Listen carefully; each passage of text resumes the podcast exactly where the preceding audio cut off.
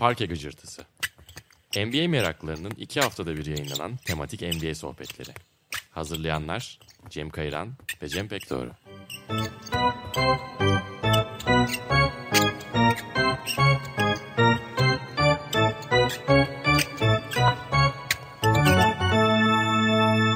Chris, uh, will the Clippers be back here Sunday playing a game seven? What? Your feeling about, you know, your level of confidence that you'll be back here What again? you think? I, I'm, I'm on the team. What you to say? Nah, it's over. I just- I mean, that's what you want to hear? Yes. That's. Come on, man. You've been doing this long enough. Seriously, right? Bantmax Sokrates işbirliğiyle yayınladığımız Parke Gıcırtısı'nda ikinci sezonumuzun ikinci bölümünden toplamda 15. bölümümüzden herkese merhabalar. Bugün ben Cem Pekdoğru, Cem Kayıran'la beraber Tuğçe Özdenoğlu'nu konuk ediyoruz. Konumuzu sunmak üzere de bu sefer rolleri biraz değiştirdik. Ben pası Cem Kayıran'a atıyorum. Güzel bir açılıştı Cem. Öncelikle teşekkür ederiz sana. Bugün konuğumuz Tuğçe aslında ilk sezondan bu yana bayağıdır bir şekilde organize olup Tuğçe'yi ağırlamayı istiyorduk. Birkaç WhatsApp grupları eskitildi bu uğurda hatta ama nihayet ikinci sezonumuzun ilk bölümlerinden birinde Tuğçe bizimle birlikte. Tuğçe hoş geldin tekrardan. Hoş buldum. Sizinle birlikte olduğum için de şu an çok mutluyum. Biz de öyle. Tuğçe ile aslında bizim yollarımızın kesişmesi spordan uzak mecralarda olmuştu. Bir toplantıda bizim bantın diğer ilgi alanlarını kapsayan bir toplantıda yollarımız kesişmişti ama o gün orada başlayan spor muhabbetimiz hep devam etti. Hatta işte kendisinin banta da yazmış olduğu bir takım sporla ilişkili listeler, makaleler var. Ayrıca kendisinin Anlat Spor Olsun başlıklı bir sitesi ve bir takım yayınları da var. Birazcık bize Anlat Spor Olsun'dan ve bu sıralar nelerle uğraştığından bahsetmek ister misin? Tabii ki isterim ama sen o kadar güzel anlattın ki ben kendimi bu kadar iyi anlatamazdım. o yüzden teşekkür ediyorum. yani bu sıralar aslında hepimizin olduğu gibi pandemi sürecinin korkuları içinde evde geçiriyorum ben de zamanımı. İş yerinde de işte uzaktan Zoom toplantıları vesaire bağlanarak devam ediyoruz. Bir yandan da biraz önce senin de bahsettiğin gibi bir tutkum olan spor üzerinden e, gittiğim Anla Spor Olsun adında bir hesabım var. İşte benim de çeşitli podcastler yaptım, içerikler ürettiğim. E, Sizlere de teşekkür ediyorum. Bantmek'te de e, sık sık fırsat verdiniz bir şeyler üretmeme. O anlamda e, birazcık böyle işte daha sporla haşır neşir olduğum, kafamdakileri biraz daha yapmak istediğim bir süreçteyim şu anda. O şekilde ilerliyorum. Süper. Bugün de aslında senin de bu konuyu aslında hep konuşuyorduk ilk baştan beri seninle parke gıcırtısında ne yapabiliriz diye konuşurken. Aslında gündeme de çok uygun bir zamanlama olmuş oldu bir yandan. Bugün NBA'de sporcuların medyayla, medya mensuplarıyla, gazetecilerle olan ilişkilerini bu dünyanın yani NBA'yi çevreleyen medya dünyasının yeni teknolojilerle, yeni trendlerle nasıl evrildiğini aslında birazcık konuşacağız. Çıkış noktamızda tabii ki mevcut gündem sebebiyle biraz Kyrie Irving ekseninde gelişiyor diyelim. Son 3 bölümde her zaman bir şekilde Denk geldik. Kyrie Irving'e konu geliyor değil mi? Gündem olmayı seven birisi tabii ki kendisi. Bunu söyleyebiliriz. Rahatlıkla söyleyebiliriz. Yani oynasa da oynamasa da her zaman bir konuda neler düşündüğü suratımıza çarpıyor bir yerlerde gezinirken diyelim. Şimdi de kendisi eğer bu programı dinliyorsanız basketbola NBA'ye biraz meraklıysanız muhtemelen haberdar olduğunuz gibi bir basın boykotu, medya boykotuyla gündemdeydi. Brooklyn Nets'in yeni sezon çalışmalarının başladığı süreçte yaptığı bir açıklamayla bu sezon medyayla konuşmayacağını aslında beyan etti. Ve tabii ki yine bir gündem maddesine dönüştü bu bir yıl yapmayı düşündüğü şey o kadar uzun soluklu olmadı. Nitekim bizim bu programı kaydettiğimiz günden birkaç gün önce bir basın toplantısına katıldı ve aslında çok hani ben bunun olduğunu gördüğümde muhtemelen birazcık hani daha tepkili, biraz daha hani ağzı kapalı bir şekilde konuştuğunu düşünüyordum ama bayağı aslında konuşkan, rahat, orada olmaktan bir problemi yokmuş gibi bir havada gerçekleşmiş bu toplantıda. Bu arada ufak bir ekleme yapayım mı Cem? Tabii ki. Galiba bu konuya boyut katan bir şey de bu boykot kararını ilan ederken kullandığı pawn kelimesi oldu. Yani Türkçe piyon olarak Evet, çevireceğimiz. o hatta Ya boykot kararını açıklarken de değil, ceza aldıktan sonra kullandığı kelime aslında o. Hı hı. Bir de o yani örtük bir anlam olarak bir ayak takımı Evet. gibi yaklaştığını medyaya aslında faş eden, ortaya seren bir şeydi. Evet yani benimle konuşuyor olmak, benden bir şeyler alıyor olmak daha kıymetli bir şeydir bu yaptığından gibi bir mesajı vardı. Ama önceden de ne kadar çarpık mesajlar verdiğini belki de biliyor olduğumuz için ya bunu sanki başka bir oyuncudan duysak daha büyük bir gündeme, daha büyük bir krize yol açabilirdi gibi geliyor. Hani en azından algılanışı olarak. Hani bu Kyrie'dir bu gibi bir anlayış, bir yaklaşım oturmuş olabilir belki de ama tabii ki de bu bahsettiğin tabir de bu basın toplantısında gündeme geldi ve onu da hani bir kendisinin hatası olduğunu kabul edip bir özür de diledi onun için. Ama tabii ki bu süreç birçok tartışmayı, birçok değerlendirmeyi beraberinde getirdi. Medyada tabii ki sezonda en az 82 maç oynayan ve hemen her maçtan sonra bu insanların karşısına çıkıp bir şeyler söylemek durumunda kalan oyuncular için işlerinin olmazsa olmaz bir parçası. Yani sözleşmelerinde buna ilişkin detaylar var. Hani imajlarını doğrudan bu belirliyor. Büyük oranda medyayla kurdukları ilişkilerle sponsorluk alabiliyorlar vesaire. Bu anlamda hani bu tartışma spor medyasında devam ediyor. Bugün biz de biraz bunun ekseninde sohbetimizi devam ettireceğiz. Bu arada bu sponsorluk çerçevesinde bir küçük bir şey ekleme yapmak istiyorum. Sanırım bu sosyal medyanın dönüşümüyle birlikte oyuncuların direkt olarak kendi işte sosyal medya hesaplarından fanlarıyla iletişim kuruyor olabilmesi ve bu aradaki duvarların tamamen silinmiş olması onların tırnak içinde influencer anlamında da bireysel olarak sponsorluk değerlerini çok artırdı. Bence o yüzden de ben eskisi kadar hani medyanın onlar için gerekli bir e, yer olduğunu düşünmediklerini düşünüyorum. Çünkü zaten kendileri hani organik olarak kendi PR danışmanları işte kendi basın danışmanları gibi davranıyorlar. E, ve bunun da ben bu hani medya ile konuşmama kararlarında sosyal medyanın e, etkisinin çok fazla olduğunu düşünüyorum. Yani güçlü tarafta olduğunu düşünüyorum. E tabii yani artık kendi kitlelerine doğrudan filtresiz bir şekilde mesajlarını iletebiliyorken oyuncular gazetecilere ve tam olarak ajandasına güvenemedikleri ya da aklında neler taşıdıklarını, nasıl bir narratif altında, nasıl bir anlatı altında onların söyledikleri sözleri kullanacağından emin olamadıkları bazı gazetecilere güvenmemelerini çok anlayabiliyorum. Tabii ki yani bunun şekli boykot olmamalı ya da doğrudan bazı isimleri hedef alıp onların sorularını yanıtlamak falan işte Russell Westbrook'un daha önce Barry Trammell'la yaptığı bugün de biraz bahsederiz. Tabii ki şekli bu olmamalı ama ben oyuncuları o anlamda bugünün dünyasının geldiği noktada biraz anlayabiliyorum. Belki de bunları biraz değiştirmek gerekiyor olabilir ve Tuğçe senin de az önce söylediğin gibi sosyal medyada özellikle yani çok eskiye dayanan bir şey Amerikan spor medyasında beat writer ekolü ama onun bugünlerde algılanması ve daha doğrusu beat writer'ların bunu yapma şekli takımlara da oyunculara da o alanı kişisel alanı vermeyen biraz fazla hani neyi söyleyip neyi söylememesi gerektiğini çok bilemeyen ki bunu Türkiye'de futbol konuşulan ortamda da çok görüyoruz. Yani artık taraftar muhabirlerin türediğinden ve bunun gerçekten o medyayı ne kadar zehirlediğini hep bahsediyoruz. Aynen. Amerika'da da e, küçük ölçeklerde de olsa bu durum çok var. Yani duyumculuk, işte haber atlatma falan bunların mesela bir takımı takip etmekle görevli Beat Writer adındaki bir gazeteciden, bir muhabirden gelmesi zaten o takımla ve oyuncularla muhabir arasındaki ilişkileri çok deforme eden bir şey oluyor. Kyrie olayına da dönecek olursak bahsettiğiniz bu işte hani sosyal medyayı tercih ediyorlar medyayla konuşmaktan ziyade yani kendi platformları. Bu süreçte bir Instagram yayını da oldu kendisinin katıldığı hani medyayı boykot ettiği süreçte. Bunlardan daha fazla göreceğimiz ve ceza almaya devam edeceği bir takvimin bizi beklediğini öngörebilirdik ama gerçekten hani bir yıl sürdürmeyi planladığı boykot bir hafta sonu kadar sürmüş oldu aslında. Sizin bu süreçten aklınızda kalan veya öne çıkarmak istediğiniz bir takım nüanslar var mı?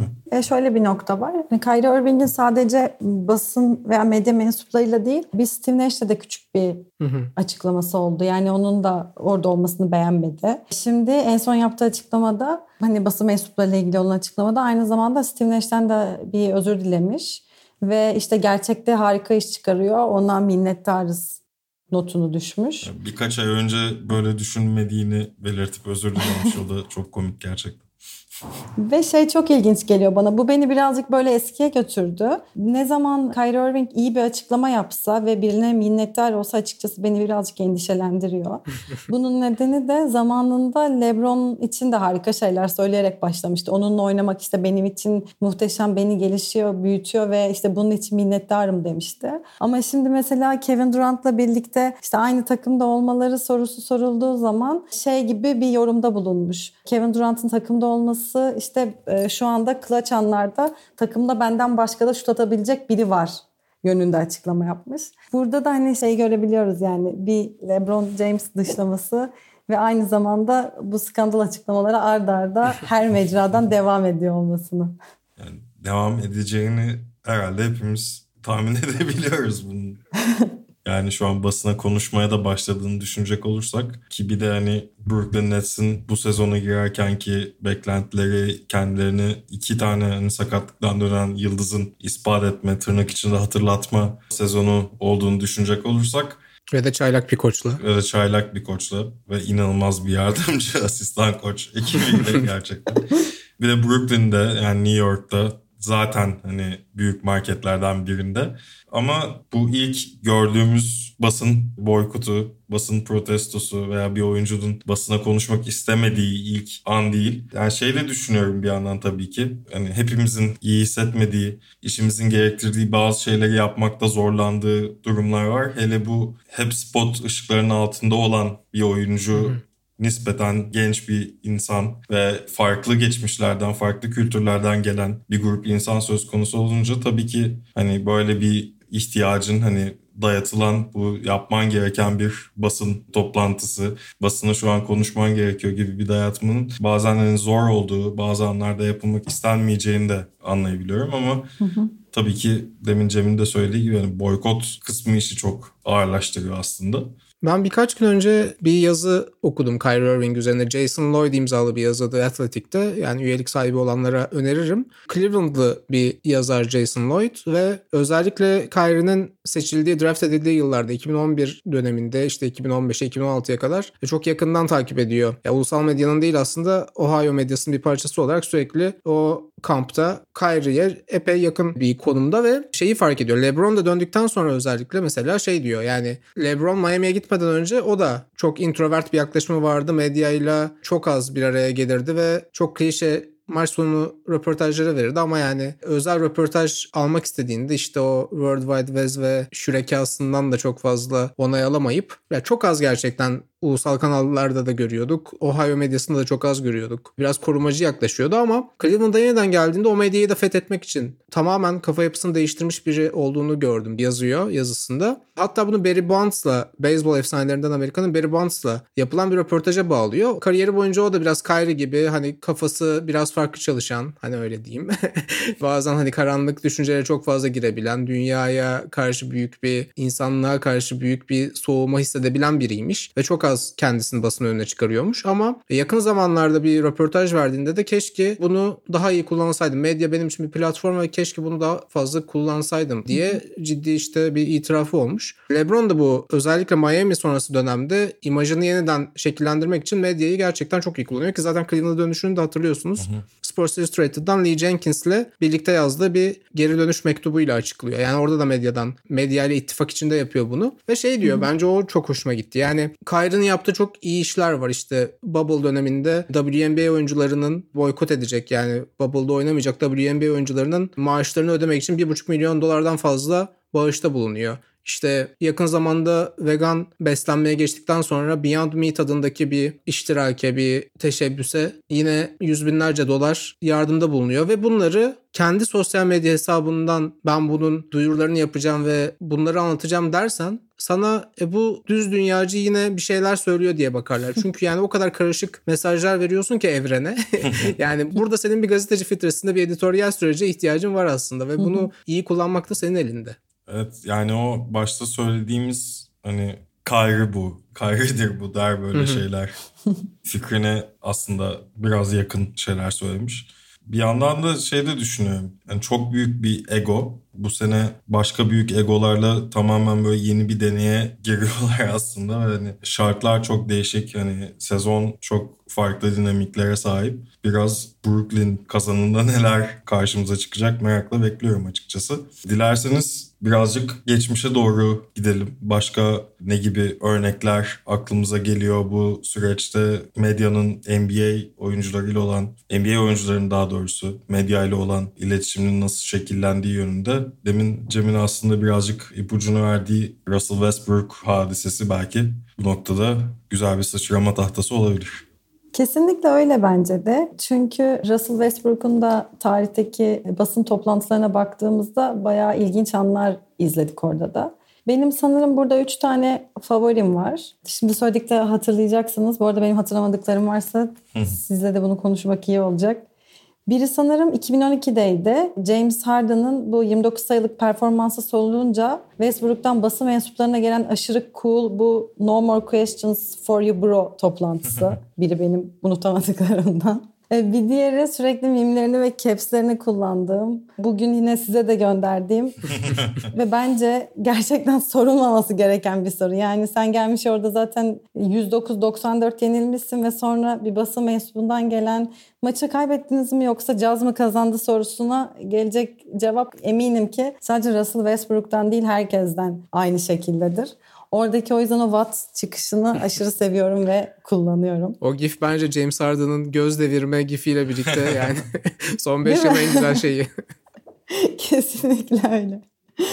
Bir de tabii ki de Westbrook deyince gazeteci Tremel'a değinmeden geçemeyeceğiz. Sanırım yanlış hatırlamıyorsam benim favori basın toplantılarımdan biri de bu iletişimi başlatan toplantılardan biri oldu. Bu Ocak 2015'teki Golden State'le 127-115 kazandıklarında Westbrook'un açıklamaları pek onu tatmin etmedi ve onun üzerine böyle üst üste bir şey mi kızdın vesaire gibi soruları yeniledikten sonra en sonunda Westbrook Tremel'den hoşlanmadığından bahsetmişti. Ve ondan sonra da aslında bu ikili arasında da başlayan ve sonra da bütün takıma mal olan bir anti medya durumu söz konusu olmaya başladı. Bu konuda bana katılır mısınız ne düşünüyorsunuz bilmiyorum. O yüzden sizin de aslında görüşlerinizi merak ediyorum. Ya bu next question hadisesi yani sıradaki soruya geçelim Tremel'ın sorduğu her soruya o cevap verme hadisesi. Bu Steven Adams'ın yer aldığı ve hani bir Houston serisinde playofflarda rakibiniz Russell oyundan çıktığı zaman çok iştahlanıyor. Daha iyi oynuyor. Hani Oklahoma da daha kötü görünüyor. Hani bu konuda ne düşünüyorsunuz diye Steven Adams'a bir soru soruyor ve Russell araya girip bizim takımımızı bizi bölmeye çalışamazsınız. Bu soruyu cevaplamayacağız. Sıradaki soru sıradaki soru diyor ve bu bir trende dönüyor. Ben şeyleri hatırlıyorum. İşte bu Paul George'la birlikte işte 2019'da aslında aralarındaki gerilim de Russell Westbrook ve Tremble arasındaki gerilim de iyice arttığı bir dönemde çok şey yapmıştım. Hani empati kurmaya çalışmıştım. Tremble ısrarla sorularını soruyor her basın toplantısında ve o dönem hani işi de bu, çaresi de yok. Oklahoma'lı bir spor medyacısı kendisi.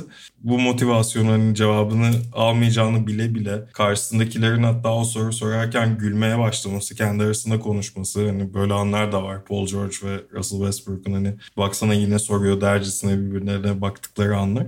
Yani çok zorlayıcı olmuş olmalı ama çok dirayetli bir insan olduğunu düşünüyorum Tremble'ın. Ama aramızda çok ciddi bir Russell Westbrook hayranı var. O yüzden bu konudaki değerli görüşlerini çok merak ettiğim Cem Pek Doğru'ya pas atmak istiyorum şu noktada. Bu olayları bir de senin gözünden dinleyelim.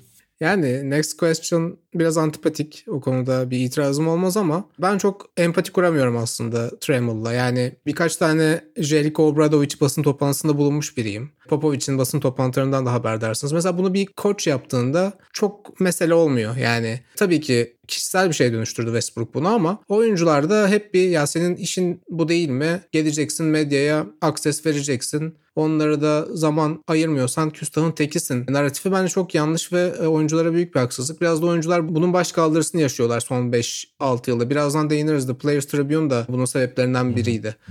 Ya gazetecilerin kurguladığı hikayelerde bir özne olmak istemiyorlar artık. Bundan fazlası olmak istiyorlar ve Oklahoma medyasını aslında seninle ve Çetin'le yaptığımız Seattle bölümünden de biliyorsun. Yani özellikle e, ilk yıllarda çok yakından takip ettim. Zaten işte Westbrook sevgim de UCLA günlerine gidiyor. Ya orada aslında Oklahoma medyası da biraz mimli bir medya. Yani Utah da biraz Aynen. böyle. Biraz Orta Batı'nın o kodları içinde hareket eden gazeteciler görüyoruz. Yani şeyi hatırlarsınız belki. 2014'te Memphis serisiydi galiba. Ev sahibi avantajı OKC'deydi. Biraz seri kötü başladı. Durant sallanıyordu ve The Oklahoman gazetesi yani Oklahoma'nın en çok satan yerel gazetesi birinci sayfasında tam sayfa bir Kevin Durant fotoğrafı ve altında Mr. Unreliable manşetiyle çıkmıştı. Bay güvenilmez manşetiyle ve yani daha işte kariyerinin kaçıncı senesinde 8. sezonunda bir oyuncu Durant ve takımı o güne kadar sırtlamış yani sıfırdan var olmuş bir takımı contender yapmış finale çıkarmış Westbrook'la beraber ve bir ilk tur serisinde sen böyle bir başlık, böyle bir manşet atıyorsun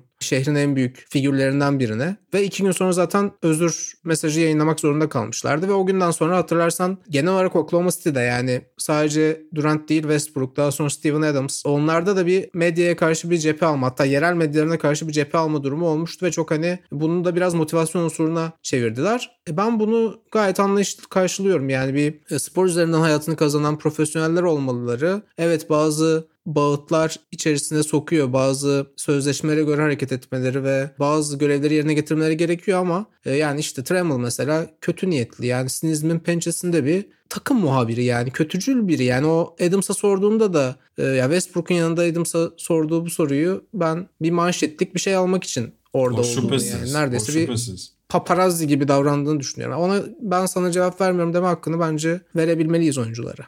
Kısacası böyle Evet. görüyorum. Ya mesela Kyrie eleştirilerinde de bunun üzerinde çok duruldu. Hani katılıp cevap vermeyip çıkabilirsin. Hani o da bir opsiyon olarak aslında.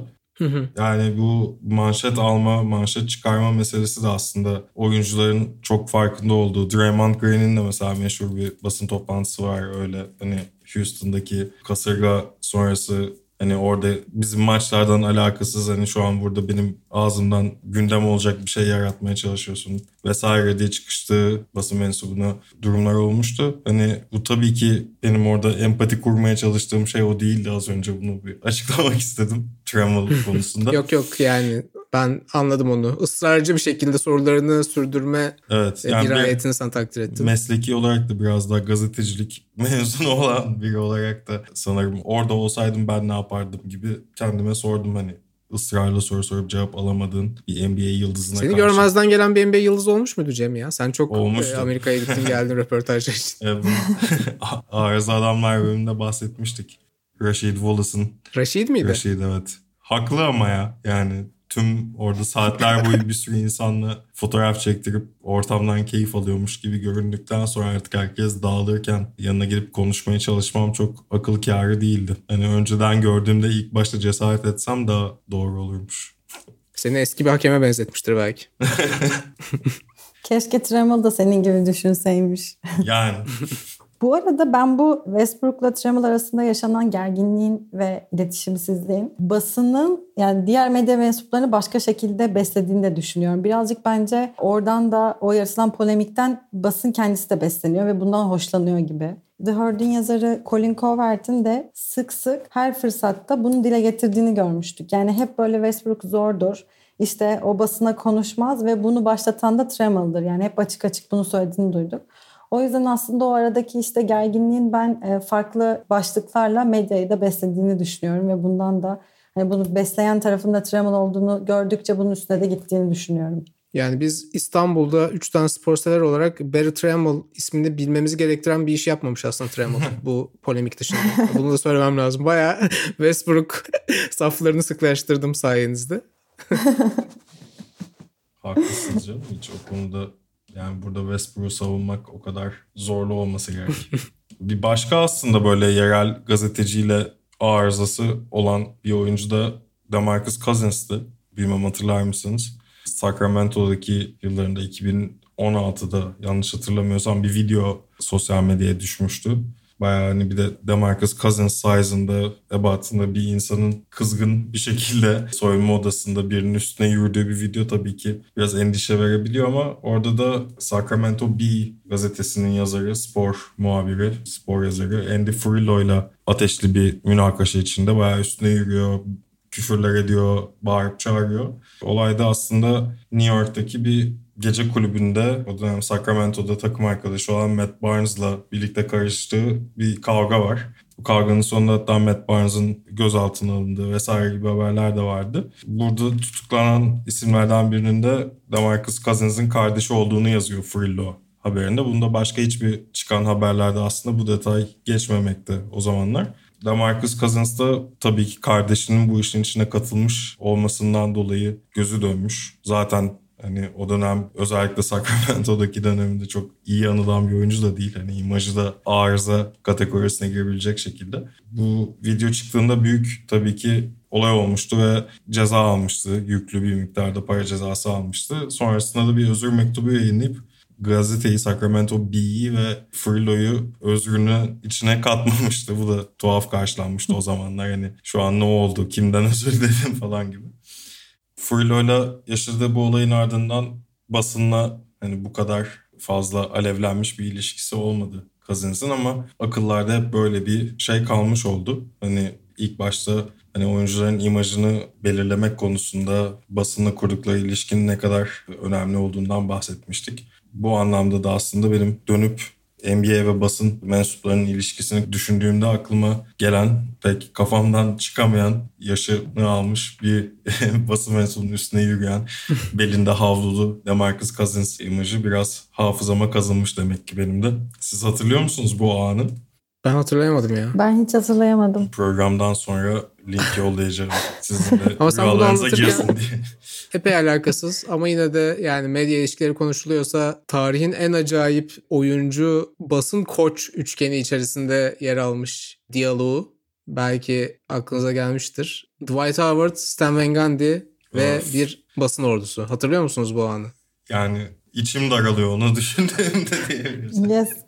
Müthiş ya. Yani bilmeyen dinleyicilerimiz için anlatayım biraz şeyi. Stan Van Gundy Orlando'dan kovulmak üzere ve bununla ilgili söylentiler ayyuka çıkmış. Orlando basını da Stan Van Gundy ile antrenman testlerinde bir saha kenarında bir röportaj yapıyorlar. Diyorlar ki işte Dwight Howard'ın sizin görevinizle ilgili sizin kovulmanız için yönetime gittiği ve bunu bu süreci hızlandırdığı söyleniyor. Sizin bu konuda bir duyumunuz var mı diyor ve Stan Van de bazen hani çok doğrucu Davut'u oynamayı sever. Hani hiç geri adım atmaz ya da politik olmayı seçmez. Burada da anlatıyor evet ben de öyle duydum. Dwight'ın benimle bir sorunu varmış demek ki. Böyle görünüyor durum falan derken arkadan elinde bir içecekle Dwight Howard kadraja giriyor ve elini Stan Van Gundy'nin omzuna atıyor. Ne haber çocuklar diyor. Ne konuşuyordunuz? Bölmüş oldum diyor ve Dwight'a sorulan ilk soru Stan Van Gundy'nin kovulmasını istediğini söyleniyor. Bu iddialar doğru mu? Oradaki ifade yani hem Stan Van Gundy'nin ya neler oluyor bu gerçekten yaşanıyor mu şeklinde bakışı. hem Dwight'ın hayda bakışı. Yani bunlar aklımdan benim de silinmiyor ya. Zaman zaman ziyaret ediyor. Demarcus Cousins anlatırken de ben o ana gittim yani. Hatırlamamanın yanında bir de Dwight'ı hatırladım tekrar. Dwight Howard'ın bu arada Çok var. Tuğçe sen mi bahsetmiştin kayıt öncesi? Bu şimdi Kasım ayında şeyden bahsedecektim ben. Bu Woj Shams e, ikilisine resmen Dwight Howard eklendi. Kasım ayında gece 3 gibi Twitter hesabından e, Lakers'la anlaştığını açıkladı. Sonra birkaç dakika sonra da tweet'i sildi. Ardından Shams de Dwight Howard'ın henüz Lakers ile henüz anlaşmadığını söyledi. Böyle çok garip ve böyle basın gibi kendi kendine haberler vermeye başladı oradan. Ve bir saat geçmeden de Philadelphia ile 2.6 milyona anlaştığı duyuruldu. Yani böyle hani çok komik bu sosyal medyayı böyle yanlış kullanmanı sonuna kadar zorladı Dwight Howard. Öyle bence 2020 ilginç bir şey imzası kaldı yani. Lakers'la imzalayamadı ama Twitter'a o imzasını attı. Bu arada o gün de konuşulmuştu galiba. Gerçekten Dwight Howard'ın transferi hakkında Woj Dwight Howard'dan daha güvenilir bir kaynak. Kesinlikle. Yani kariyerleri bittikten sonra medyada var olmayı sürdüren oyuncular var. Hani Dwight Howard da belki Woj ve Shams gibi ilk haberi duyuran olma hedefiyle yola çıkmış olabilir ama haberleri karıştırmış belli ki. Bu noktada aslında bu ikiliyi hazır anmışken Woj ve Shams Karanya NBA basının iki devi. Biraz bunlardan da bahsetmemiz isabetli olacaktır muhtemelen bu programda. 2010'ların gerçekten hani NBA'de bir haber, bir gündem olduğu zaman ilk duyduğumuz isimler hani uzun süreler Wojnarowski bu işte tek başınaydı belki ama Shams Karanya da son yıllarda çok genç bir gazeteci olmasına rağmen çok fazla sızdırmak da değil yani ilk duyuran olmak resmi haberi bir kaynak olarak hep işte Wojnarowski'nin, Shams Karaya'nın tweetlerini hep görüyor olduk. Hatta olay o kadar kontrolden çıktı ki Donald Trump'ın Covid pozitif olduğunu da duyuran ilk Shams Karaya oldu. Tuhaf bir şekilde. Bu arada bu Şems'in bunları duyurma şeyiyle motivasyonuyla ilgili. Geçen gün birkaç bir şey okuyordum hakkında. Ta böyle ortaokul lise çağındayken bile annesinin çalıştığı hastanede birim görevlisi olarak çalışıyormuş. Ve o zaman da hastanedeki kaynaklara ulaşma ve onların bilgisini edinme gibi bir takıntısı varmış. bunları toparlıyormuş ve bunları dosyalıyormuş ve daha sonra da bu böyle hani gitgide artık işte istediği şeye spor alanında bir artı olmaya başlamış onun için. Yani ikisinin de çok zor ve deneyimlemeyi çok istemeyeceğimizi düşündüğüm yaşantıları olsa gerek. Yani sürekli ulaşılabilir, sürekli birilerine ulaşabilir durumda olman. Hani sürekli bir iletişim, bir haber koparma, bir şey takip etme halinde olmak çok bir de hani Voj'un da bundan 4-5 yıl önce verdiği bir röportajda görmüştüm. Hani benim işim hani yılın 52 haftası sürüyor. Hani çocuğumla bahçede top oynarken bile topu ona attıktan sonra ben telefonuma bakıyorum. Hani bir şey var mı diye. Yani bu çok rahatsız edici bir durum aslında dışarıdan baktığınız zaman diyor ama tutkuyla bunu yapmaya uzun yıllardır devam ediyor. Draft gecelerinde yayının pek bir anlamı kalmadığı noktalar oluyor zaten. 5 hani dakika ya. önce Twitter'da önüne düşebiliyor bir sonraki sırada kimin neyi seçeceği.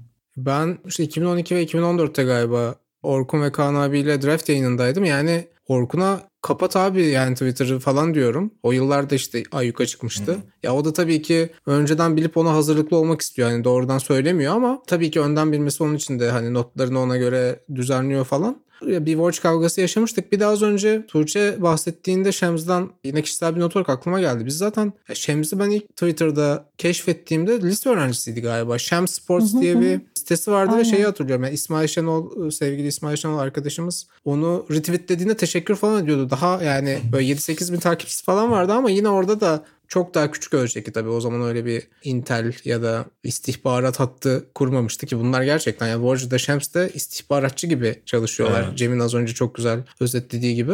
Yani ama hakikaten ortaokulda lisede kafayı kırıp hayatını buna göre dizayn etmedikçe zaten çok olabilecek kariyerler değil. Yani taklit edilebilecek kariyerler değil kesinlikle. Yani Tabii. takas sezonu veya işte free agency başladığında artık hani Woj ve Shams'in hangi haberi ilk duyurduğunun skorları falan tutuluyor yani artık yıllardır. Yani böyle bir Twitter'da kendilerine ait bir dil yarattılar evet. şu anda. Yani uzun süredir yani Woj Bomb diye sözlüğe giren bir Aynen öyle. kelime hashtag var. Ona karşılık olarak da Shenwo var. Hatalı Woj Bomb'ları temizlemek üzere ortaya attıkları. Yani inanılmaz ve kendilerine ait zaten bir habercilik anlamında da belki de NBA Twitter'da bir dönüşüm yarattılar o anlamda da. Az önce Players Tribune'dan bahsettim ama orayı tamamlayamamış oldum. Yavaş yavaş kapanış faslına geçeceğiz ve aklımızda kalan o medya oyuncu etkileşimlerinden birkaç Hall of Fame'e layık anı seçeceğiz. Ama öncesinde e, şundan bahsetmek istiyorum. Hem Kyrie'yi anlamaya çalışırken hem daha önce Westbrook'un Tremel'la olan ilişkisini anlamaya çalışırken bahsettiğimiz bir oyuncuyla muhabir arasında artan güvensizlikten de bahsediyoruz. Bununla ilgili 2014'te The New Yorker'da rastladığım bir yazı vardı Ian Crouch'un. Boston medyasının, spor medyasının kült isimlerinden Bob Ryan'la hem bir röportaj yapıyor hem de bir feature olarak yayınlıyor onu. Ve yazının başlığı da From Bob Ryan to the Players Tribune. Yani o akses konusunun nasıl değiştiğini tabii ki yani arada bir 30 yıllık bir dönem var. Dünya değişti ve bu da aynı kalamazdı ama o yazıyı tavsiye ederim dinleyicilerimize. Hı hı.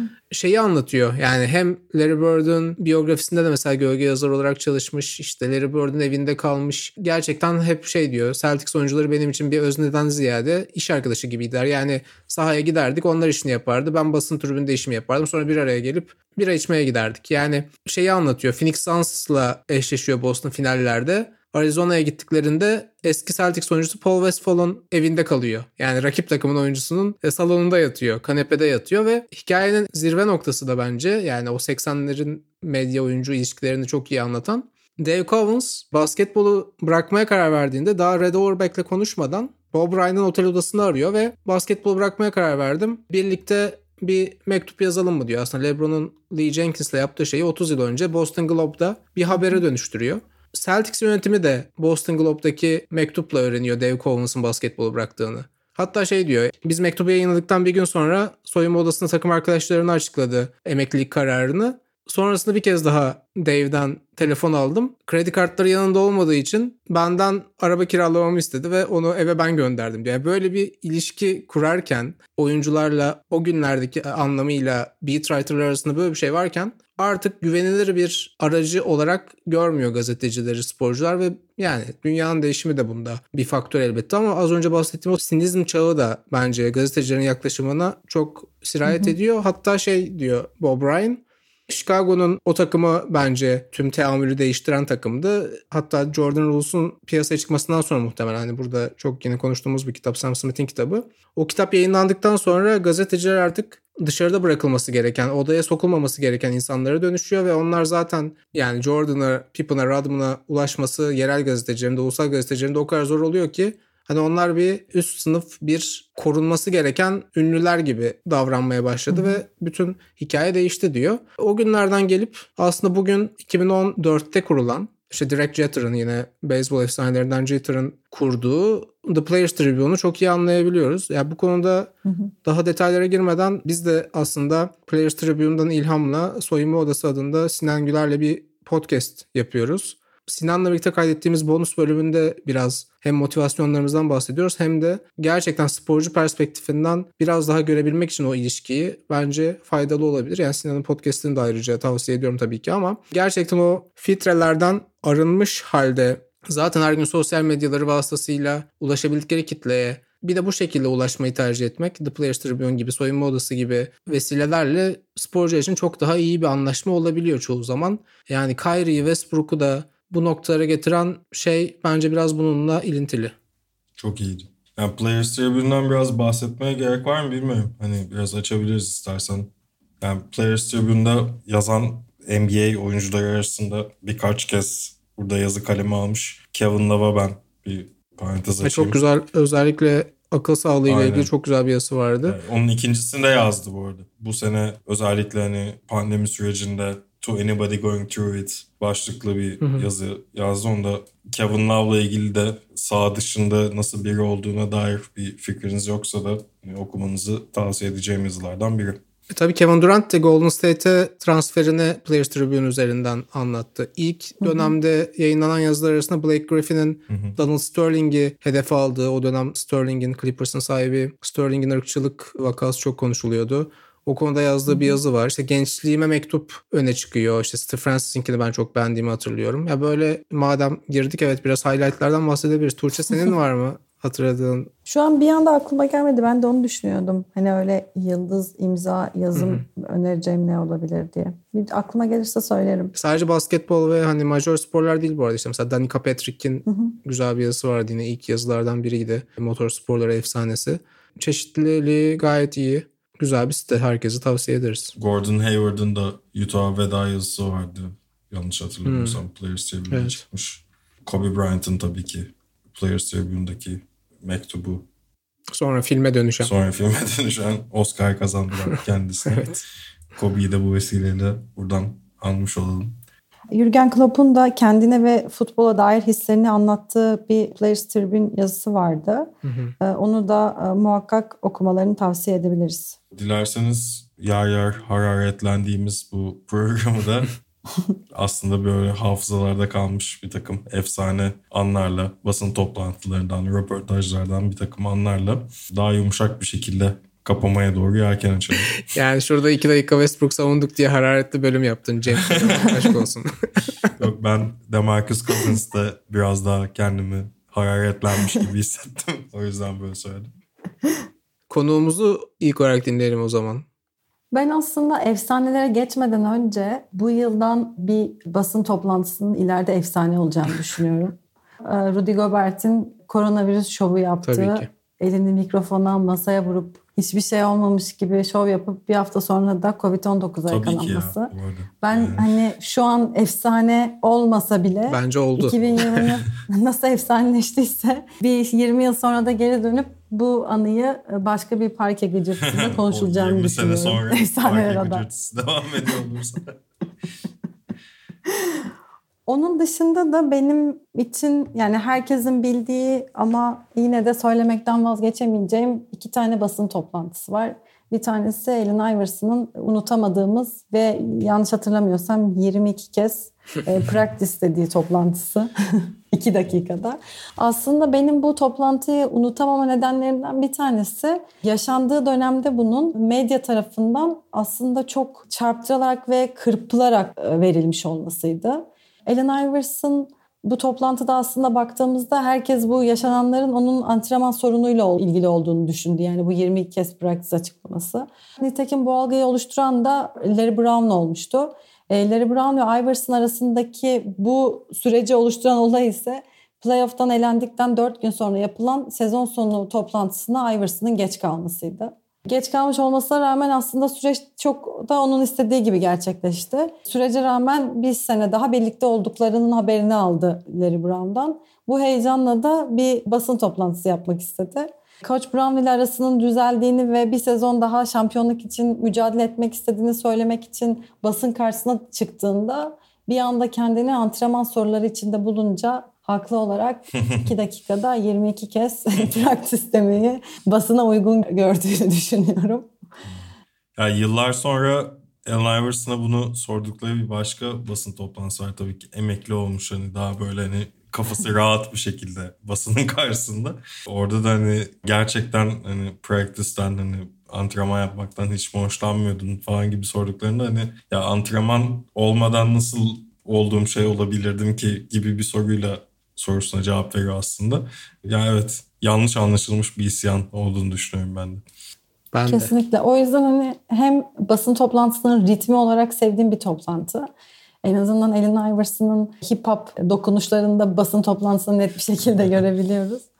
Bir yandan da böyle yarım kalmış ve basının yine böyle fail olarak kırpıp koyduğu bir basın toplantısı olduğu için de bir yandan da hani vicdani olarak bunu seçip Allen Iverson'ı biraz kurtarmak ve mutlu etmek istedim. Ya hazır müzik sektöründe de faaliyetler içinde olan iki arkadaşımı bulmuşken bence bunun arkasında güzel bir hani ne denir? Ya güzel bir altyapıyla başarılı bir single çıkarabilir bence o basın toplantısından Iverson. Kesin vardır bu arada YouTube'da böyle Kesin. şeyler. Yapılmıştır. Bence de vardır. Kesin vardır. Aynen. Varsa paylaşalım Twitter'da. Yine biraz önce bahsettiğim gibi e, bence en büyük ve en önemli basın toplantılarından biri olan Magic Johnson'ın HIV virüsünden dolayı Lakers'tan bugün emekli olmak zorundayım basın toplantısı olduğunu düşünüyorum. Hatta o basın toplantısını okuduğum bir yazıda Lakers'ın PR direktörü de spor tarihinin en büyük basın toplantısı olarak anlatmış. Zaten basın toplantısını takip eden birkaç saat içinde olanlar da çılgınca. Yani gazeteci yığınları itfaiyeler tarafından kapılarda durduruluyor falan. O yüzden hani tarihte bir daha gerçekten böyle bir ana denk gelineceğini de düşünmüyorum. Fakat öyle bir dönem ki bir yandan da mesela basın toplantısından önce Magic Johnson'a işte AIDS olmadığını, e, HIV olduğunu hatırlatmaya çalışıyorlar. Yani o kadar aslında insanların daha henüz bilinçsiz olduğu bir dönemdeler o dönemde. Fakat ben onu her izlediğimde e, Magic Johnson'ın o ifadesindeki o pozitif ve sıcak şeye iyi anlamda takılıyorum. O yüzden hani bir de o gözle izlesin e, dinleyicilerimiz. Kesinlikle çığır açan bir toplantı. Biz galiba All-Star özel bölümünde biraz bahsetmiştik Evet. o toplantıdan İnan Özdemir'le birlikte. Bunu da evet kesinlikle tavsiye ederiz. Ben biraz daha yakın geçmişten ve biraz daha eğlenceli, biraz daha güldüren bir basın toplantısı anından bahsedeyim. Yok için mikrofonla olan cebelleşme anları benim gerçekten ya böyle aklıma gelince kontrolsüz bir tebessüme dönüşüyor. yani Ben kendimi tutamıyorum şu anda. playofflarda hani basın toplantısı bir de hani çok gergin atmosfer olmasını beklediğin hani bir süreçte eline aldığı mikrofonun elinde parçalanması, işte standın düşmesi vesaire hani böyle bu anlarda verdiği tepkiler olayı daha da komik hale getiriyor. Hani Türkçe lanet olsun diye birçok kez çevrilmiş olan o kelimeyi söylüyor. Surat ifadeleri inanılmaz komik. Hani bu zaten hani sağ içindeki performansıyla çok sevdiğim insanların sempatik bireyler olduklarını da gördüğümde daha fazla puan kazanıyorlar benden. Yok işte gerçekten bu kurduğu iletişim, bu oradaki hani rahat kendi olabiliyor olma özelliği gerçekten kendisine puanlar kazandırıyor benden. Mikrofon hadisesinde bilmeyenleri yok iç ve mikrofon aramasını yapmak üzere YouTube'a bekliyoruz. Ben yine çok eskilere döneyim mi? 60'lı yıllara. bu programdaki misyonumu gerçekleştirip Baya ama normalde gittiğinden de geriye gittim bu sefer. Evet. Ya bu benim özellikle John Wooden'ı övmek için çok kullandığım bir anekdottur. Hatta e, Yalçın Granit biyografisi Adanmak'ta da bahsetmiştim. 60'larda Will Chamberlain Lakers'a takas edildiğinde ilk basın toplantısında yine aslında az önce Tuğçe'nin bahsettiği HIV konusundaki cehaletin yine bence iletişimle ilgili bir cehalet olarak göründüğü bir basın toplantısı. Wilton tabii kötü bir ünü var Philadelphia yıllarından. Koçlar için çetin ceviz olarak görülen kolay bir karakter olmadığı biliniyor. Wilt'e sence Lakers koçu Butch Van Bredekov seni idare edebilecek mi? Seni idare edilmesi zor bir oyuncu olduğunu söyleniyor deniyor ama aslında tam idare etmek sözlük karşılığı gibi ama handle aslında yani işte kökü de etimolojik olarak hand'den gelen bir şey ve Wilt epey sinirleniyor. Çiftlik hayvanlarını idare edersin, handle edersin. İnsanlarla beraber çalışırsın. Ben bir insanım ve herkesle de çalışabilirim. Herkes benimle çalışabilir diyor. Yani çok güçlü bir ifade. Bir kere 60'ların konjonktüründe siyah bir e, Amerikalının bunu söylemesi özellikle. Ve John Wooden tabii ki kolej basketbolu ve yani bu oyunun gördüğü en büyük efsanelerden o dönemde de UCLA koçluğu yapıyor ve birçok kitap yayınlamış durumda hali hazırda. Practical Modern Basketball kitabında bir bölüme oyuncuları idare etmek, handling of players alt başlığını koyduğunu fark ediyor ve bunun ne kadar cahilce olduğunu düşünüp editörünü arayıp bölümün başlığını working with players olarak değiştirmesini istiyor. Ya bunun bir şey yok bu arada. Görüntüsü yok. Benim en azından rastladığım bir görüntüsü yok. Muhtemelen de kayda alınmamıştır. bu benim çok sevdiğim bir hikaye basın toplantılarına dair. Tabii Greg Popovich önemli bir basın toplantısı figürü. O geldi aklıma ama yani onun gazetecilerle aslında Westbrook'un next question'ını daha ne denir sert bir biçimde o da çok sık gösterir. O tavrı çok sık gösterir. Ama mesela onun Beckham'ın hakkındaki açıklamaları, Trump seçimleri kazandıktan sonra yaptığı açıklamalar onların da her biri mutlaka dinlenmesi gereken yine basına verilmiş uzun diskurlar ve çok öğretici laflar. Aslında ya Popovich'i biraz karikatürize etmeye meylediyoruz hani basın toplantıları ve Popovich dediğimizde ama bazen de hani konuşası varsa da böyle konulara girdiğinde çok öğretici oluyor. Dediğin gibi Cem ders gibi oluyor. Hı hı. Bir de daha önceki bölümlerde çok bahsettiğim Ron Artest'in 2010 Game 7 sonrası Ma ile yaptığı Queensbridge basın toplantısını da tabii ki anmadan geçmeyeyim. Bir de yine burada kullanmıştık. Draymond Green'in kendisinden önce seçilmiş 30 küsur oyuncuyu ezbere saydığı basın toplantısı. Bunları ben ara ara terapi için açıp izlerim. Sağdaki kariyerini sonlandırdıktan sonra mikrofon başına geçen, kamera önüne geçen, yorumculuk yapan, içinden geldiği kültürü biliyor olması, tanınıyor olmasını da aslında bir noktada avantaja çeviren birçok isim gördük, görüyoruz. Bazıları biraz karikatür oluyorlar, bazıları gerçekten nitelikli yorumlar ne diyeceğini merak ettiğimiz insanlara dönüşüyorlar. Bu anlamda aslında hem medyanın ne olduğunun değişiyor olması hem programda da bahsettiğimiz gibi oyuncuların yeni mecralar yaratıyor olmasıyla birlikte farklı yönlerde ilerleyen hani medyanın daha alternatif kısımlarında olmayı tercih eden sporcular da görmeye başladık. Hani illa Inside the NBA kadrosunda gözükmesi gerekmeyen.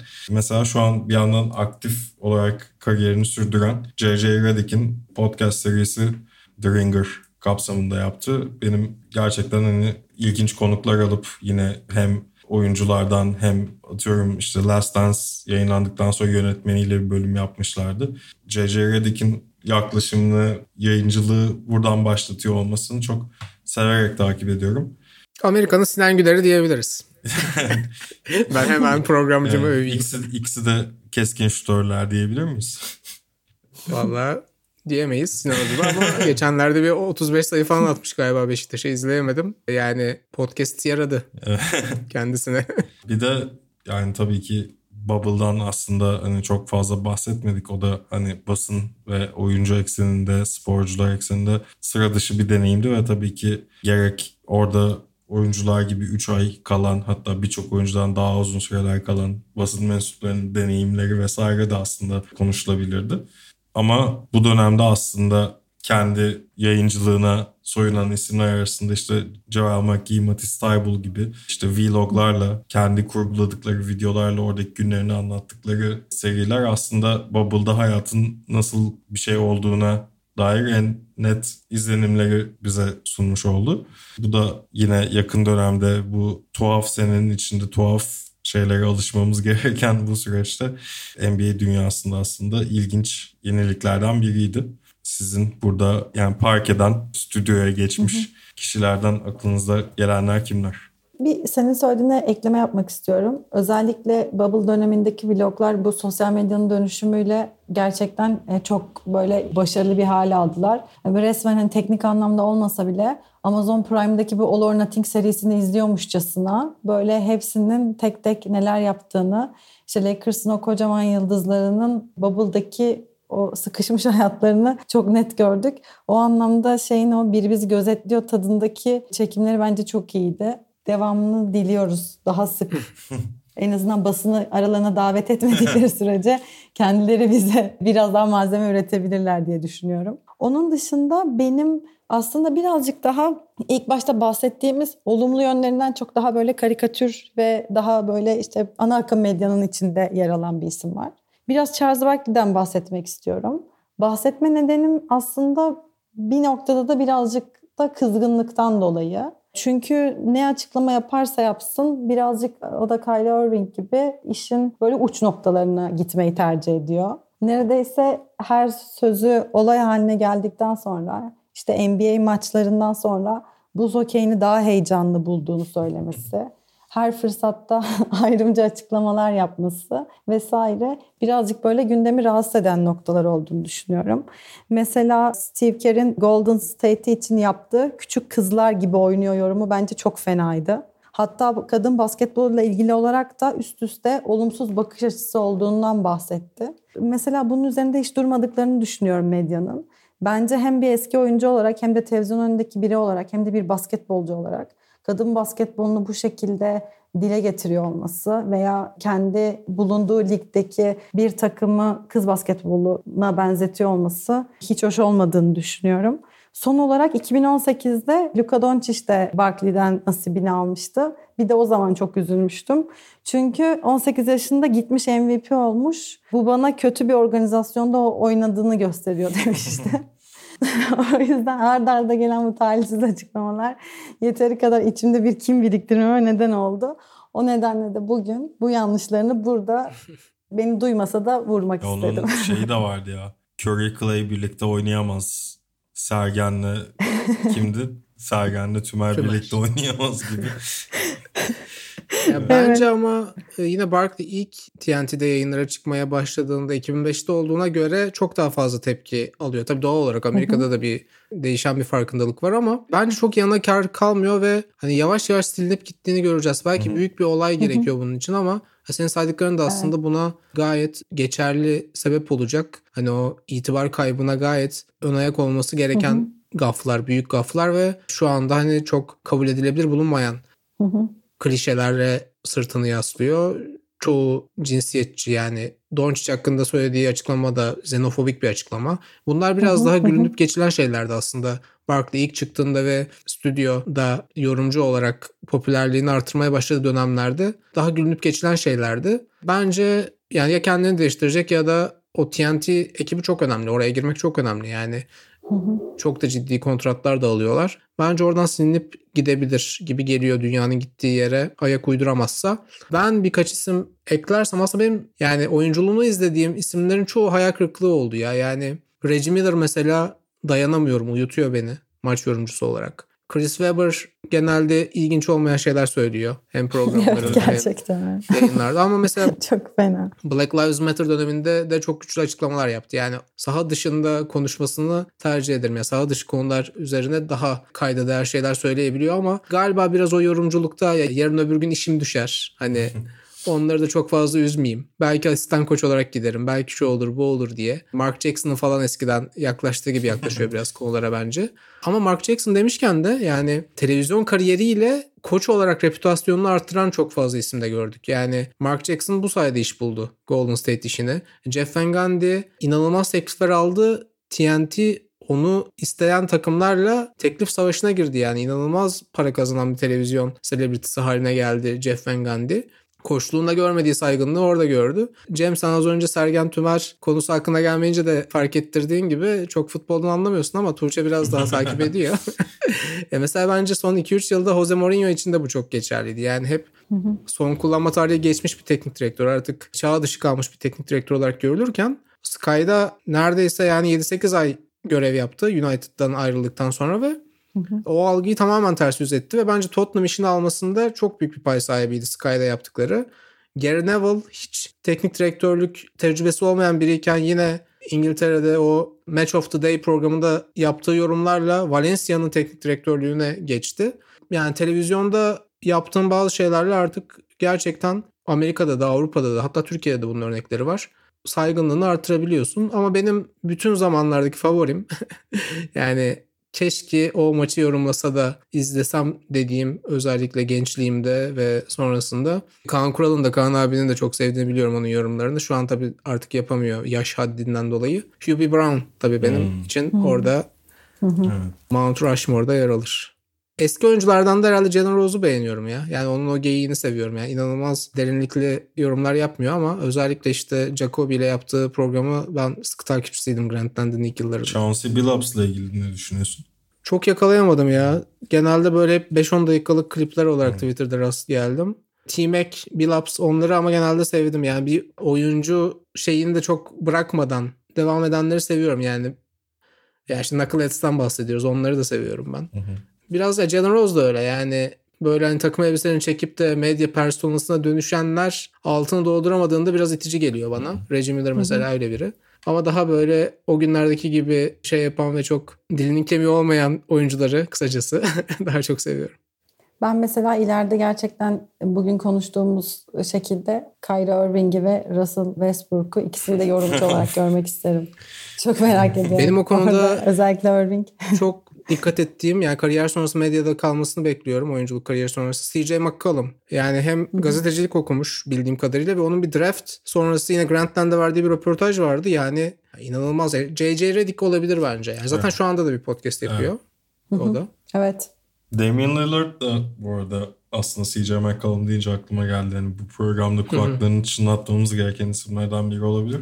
Yani böyle çok iyi ilişkileri var basında. Hep böyle o iletişime değer verdiğini hissettiriyor anladığım kadarıyla. Gelen yorumlar hep öyle. Hatta yani şu anki Kyrie sürecinde de Damian Lillard referansları veriliyor. Zaten onun bir yandan müzik kariyeri de var. Hani birçok farklı yerde uzun süreler karşımıza çıkacak bence. O da burada kulaklarını çınlatalım. Tuğçe çok teşekkürler konuğumuz olduğun için. Ben çok teşekkür ediyorum. Nihayet yapabildik bu kaydı. ee, 2020'de son parke gıcırtısı olmuş olduğu bölüm aslında. Tuhaf, zor ve hani bir anlamda meydan okumalarla dolu bir yıl oldu olmaya devam ediyor. Biz de parke gıcırtısını bu şekilde bir süre daha evlerden yapmaya devam edeceğiz anladığımız kadarıyla. Meydan okumaya devam edeceğiz. Biz bunun için buradayız gibi iddialı bir şekilde bitirmiyor ama güzel, daha huzurlu, herkesin daha kendini güvende hissettiği bir yıl olur umarım. 2021 ve daha sık görüşebiliriz dediğim bir yandan. Tekrar teşekkür ediyorum. Hem bizi dinlediğiniz için hem de Tuğçe'ye bugün bizimle birlikte olduğu için. Herkese şimdiden mutlu, sağlıklı yıllar. Tuğçe'ye de teşekkürler. Ben de çok kısa bir teşekkür etmek istiyorum deyip böyle şey lafı alanlar gibi oldu. Yok ben de sizlere çok teşekkür ediyorum. Özellikle de bu kadar hani dinleyici olarak da çok sevdiğim bir program Parke Gıcırtısı. Zaten sizlerin ayrı ayrı yaptığınız işleri de takip ediyorum. O anlamda sizinle birlikte bir sohbetin içinde olmak beni de çok mutlu etti. Ben de ayrıca beni davet ettiğiniz için teşekkür ederim. Görüşmek üzere. Yine diyorum. bekleriz Tuğçe. Görüşmek üzere. Görüşmek Hoşçakalın. üzere.